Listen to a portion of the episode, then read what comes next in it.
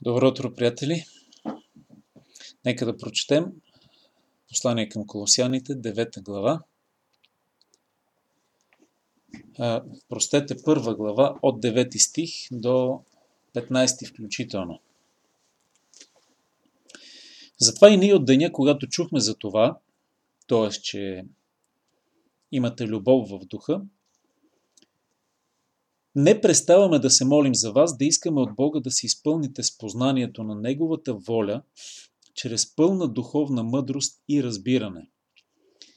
За да постъпвате достойно за Господ, да му бъдете угодни във всичко, като принасяте плод във всяко добро дело и като растете в познаването на Бога. Подкрепяни с пълна сила – съобразно с Неговата славна мощ, за да издържите и дълго търпите всичко с радост. Като благодарите на Отца, който ни удостои да участваме в наследството на светиите в светлината, който ни избави от властта на тъмнината и ни пресели в царството на своя възлюбен Син.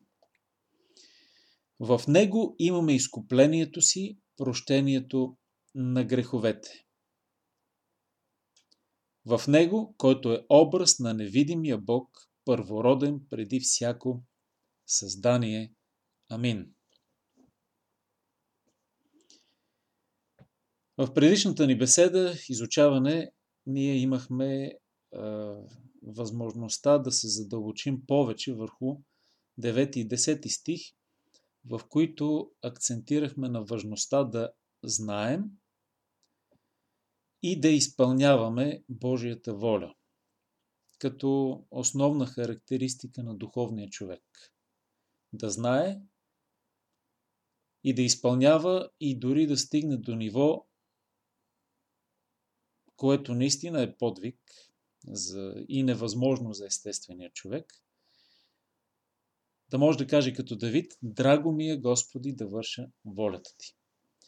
Естественият човек не е способен да каже искрено такова, да изкаже такова твърдение, защото на никой грешник не му е драго да изпълнява Божията воля. Затова се изисква себеотричане,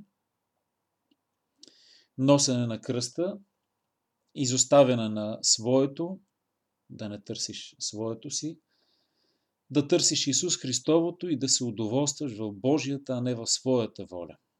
Своята воля, своеволието, знаете. От печален личен опит какво е, и аз знам. И за това да постъпваме достойно за Господ, да сме му угодни във всичко и да принасяме плод във всяко добро дело, но не според нашата представа, а според представата на Бога и избора на Бога, предначертанието от Бога за всеки един от нас, защото Той е предначертал за нас съвършенния път и би желал и ни насърчава да вървим именно по него.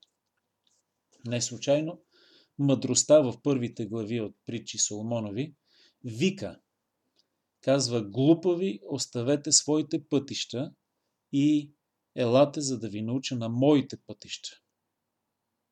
Защото разумният човек следва мене, а глупавия избира своето си. И затова неновороден човек, той не изпълнява Божията воля, не му е драго и той се ласкае в своята собствена добрина и принася плодове на смъртта във всяко сво собствено добро дело. Не казвам, че няма порядъчни хора в числото на грешниците – хора, които живеят според съвестта си, но те живеят според не само съвестта си, но и според собствената си воля преценка за добро и зло.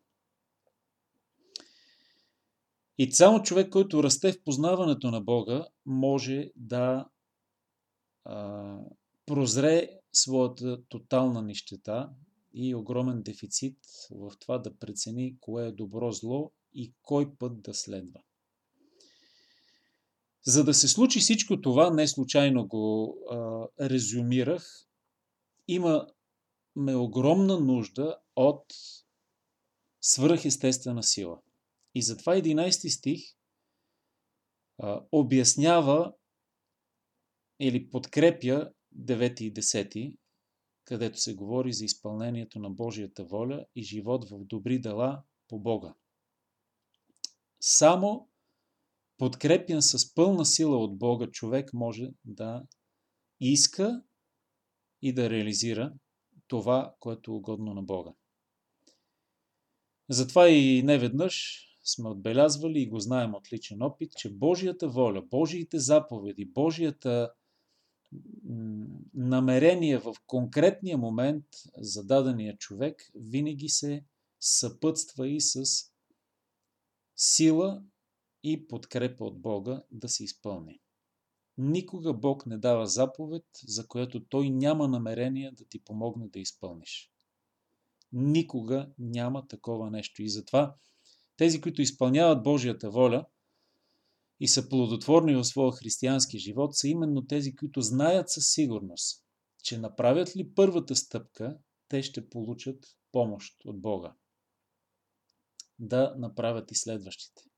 Но първата стъпка не я прави Бог, а човека с вяра. Дори за, на пръв поглед, невъзможни неща или изключително трудни за, сами, за самите нас. Затова знаем, възложи на Господ това, което ти е възложил и Той ще те подпре. Ще те подпре с пълна сила и то забележете в 11 стих съобразно с Неговата славна мощ.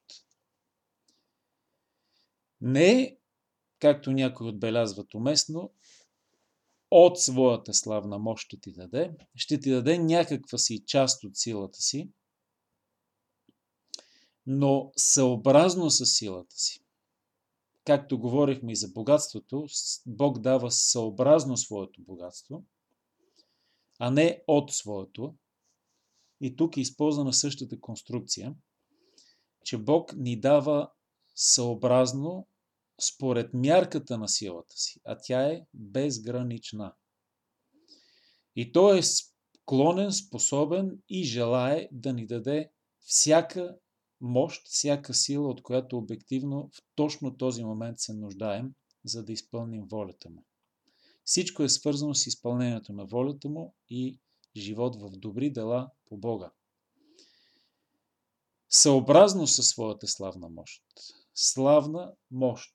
Тук и за пореден път се натрупват думи, коя от коя по-силни и събрани на едно място, изобразяват невероятната мощ на Бога. Понякога си визуализирам не необятния, защото е обятен космос. Той има край, той има граници, но при все това е толкова по-величествен от мен самия, който е една прашинка, едно атомче в цялата Вселена материална. И всичко това го е сътворил Бог със своята славна мощ. И ако това го е направил и то за толкова кратко време, и много други неща, които въобще и не виждаме и нашите сетива не усещат и не осезават. Говорим за духовния свят, който е безкрайно по-необятен и сигурно е абсолютно необятен и безкрайен. Духовния свят, който не виждаме и не знаем. И самия Бог е безкрайен и необятен.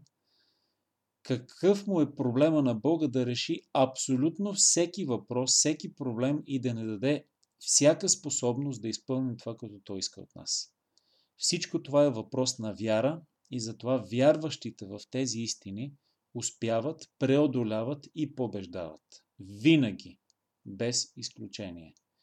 И ако търпим провали и крушения, това не е заради нашата неспособност, а може би точно заради нашата неспособност, защото не сме почерпили от Неговата славна мощ, не сме пожелали, не сме повярвали в пълната сила, която е готов, готов да ни даде и да ни подкрепи, и не вярваме в Неговата славна мощ. Затова Исус казва, маловерци неведнъж.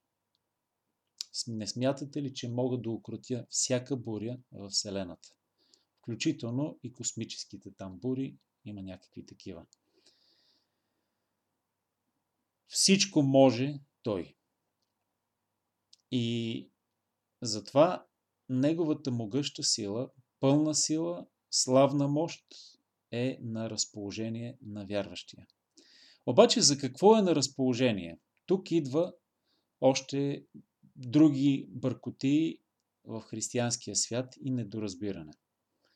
Много хора акцентират на чудеса, на знамения, на свръхестествени дела, които имат своето място понякога, някъде, особено ги е имало в началото на християнската история и си продължават някои да се заблуждават, че чрез чудеса и знамения хора ще се спасяват, ще се прославя Бога особено много и това е центъра на християнството, т.е.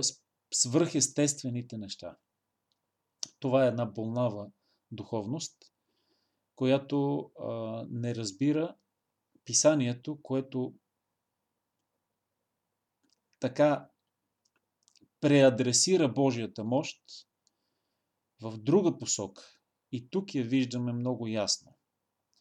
Неговата славна мощ и пълна сила са насочени за да не вършим чудеса и знамения, а да издържим и дълготърпим всичко с радост.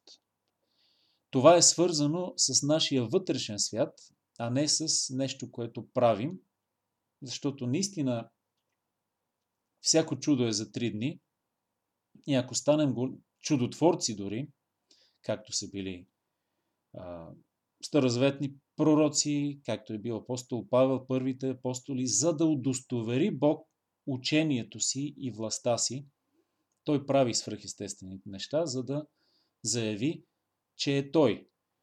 Но когато вече ние като християни сме удостоверени като такива, това става не чрез чудеса и знамения, преди всичко чрез вътрешната огромна промяна.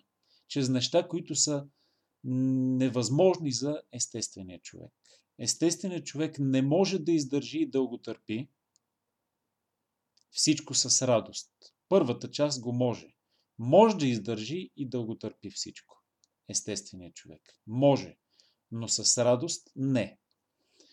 При всички случаи ще има мърморене и по някакъв начин форми негодуване срещу съдбата си. Ще търпи, ще стиска зъби, но не и с радост. Християнина, подкрепен с пълна сила и мощ Божия, издържа и дълго търпи. Какво, из... какво значи издържа и какво дълго търпи в контекста на този стих? Това са две думи като че синоними, но имат, има принципна разлика помежду си в гръцките думи, и в български язик дори. Да издържиш, да устоиш е по-скоро да издържаш а, така с а, способност да не се поддадеш. Другите преводи, един момент ще ви покажа как е преведено на други, в други преводи. Стих 11.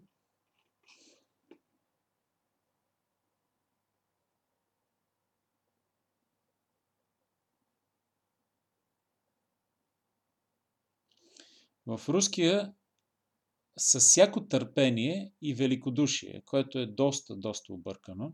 Какво великодушие пък тук се намесва? Да издържиш и дълго търпиш, търпение и дълго страдание или многострадание. Търпение и многострадание. При многостраданието или дългостраданието, за което се говори тук, имаме елемент, втората дума, имаме елемент на търпение, устояване без да отговаряш, без да роптаеш, без да обвиняваш, какъвто беше и многострадалния, дългострадалния, много търпеливия Йов. Знаете какво му се случи. И той не похули Христовото, Божието име, макар че беше насърчаван от всякъде да го направи. Само Божията подкрепа и мощ го удържа той да не похули, да не прокълне Бога. Жена му не удържа, знаете добре, и похули Бога, дори го насърчи и той да го направи. След невъобразимо големи трудности и страдания. Много страдания. И това всичко с радост, вече в Новия Завет сме надградени като способни всичко това с радост да го преодолеем. Да издържим без да отговаряме, без да реагираме, без да обвиняваме другите. Дори да се молим за враговете си, както Исус Христос беше способен, да обича враговете си, тези, които му причиняват страдания. Това е друга, други елемент на дълготърпение и на проява на Божията сила в нас. И дори с радост, подчертавам, с радост, това го може само новородения човек. Защото знае, че всяко едно изпитание и трудност е допуснато от Бога и ако Бог беше решил че е по-добре за нас, щеше да ни го спести. Но що ме избрал да сме в Него, точно в този проблем, точно в това страдание, точно в това изпитание, значи Той е преценил, а Неговата преценка е съвършенна, че това ни е нужно и оттам ние имаме вече съзнанието, вярата, доверието да го преминем с радост, защото това нещо е добро за нас и Бог не ни го е спестил. Значи трябва да се радваме, да благодарим на Отца, както 12 стих. Казва да благодарите, като благодарите на Отца, който ни удостои да участваме в наследството на светиите в светлината. Това е, още като го прочетах сега в контекста на изучаването ни, ми направи, т.е. смути духа ми този превод, който ни удостои да участваме. Самата дума удостои да участваме ме смути. Защото добре знам, че аз не съм удостоен, защото се удостояват хора с разни награди. Нито един грешник не бива удостоен, защото нищо не сме си заслужили освен ада. С това още повече пък да ни удостои да участваме в наследството на светиите. Абсурд, категорична и то бих казал подвеждаща превод.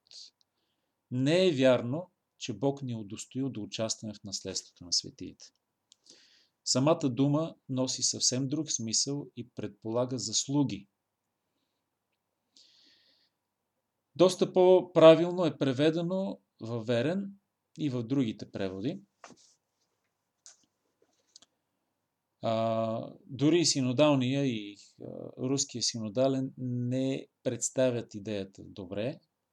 Тук е идеята за призоваване към участване. Добре, Бог може да призове и един грешник да участва, но грешника не може да участва в наследството. Просто да те призове, какво от това?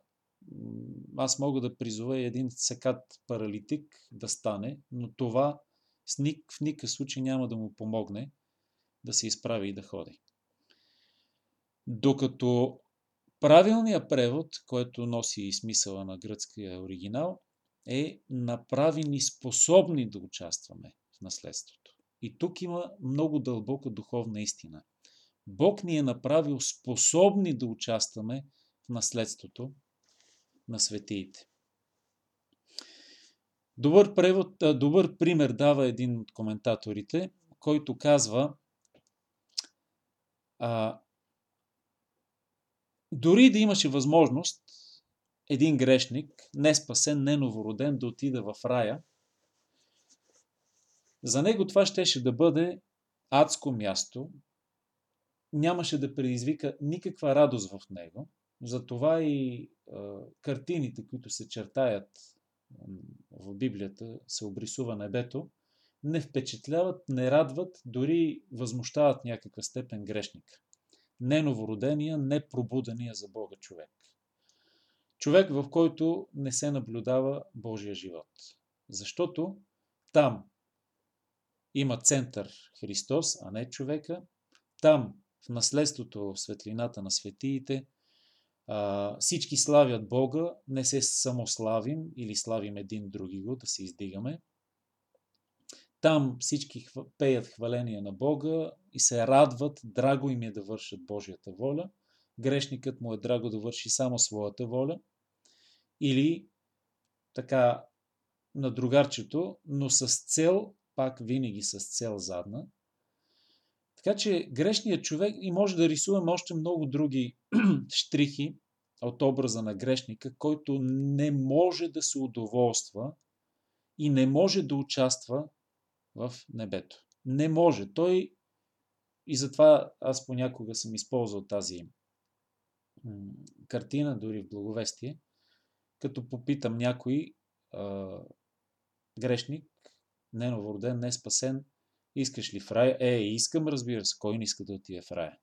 Викам, а какво ще правиш в рая? Знаеш ли, че там ще бъде ад за тебе? Ако ти не допуснеш Бог да те преобрази и да те направи, да те направи способен да участваш в небесните а, така, реалности. Не можеш да бъдеш там по естество. Грешникът е неспособен да живее в, дори бих казал, чистия въздух на небето. Той се храни с мръсотия. И чистото му създава дискомфорт. Бог не само ни е спасил, но ни е направил способни да отидем и да живеем на небето. Това е точната дума, точния превод, който обрисува огромната промяна, която Бог възпроизвежда в човека, когато го новороди. В момента на новораждането Бог ни е направил способни защото влизайки в Христос, ние вече сме способни, както самият Христос, да живеем на небето. И в момента дори в духа си ние живеем на небето. И за това сме говорили неведнъж. Бог ни е направил способни да участваме в наследството на светиите в светлината. Това е важен момент, който исках да отбележим и да отделим повече време за да видим за какво и как Бог ни подкрепя и за какво ни е направил способни.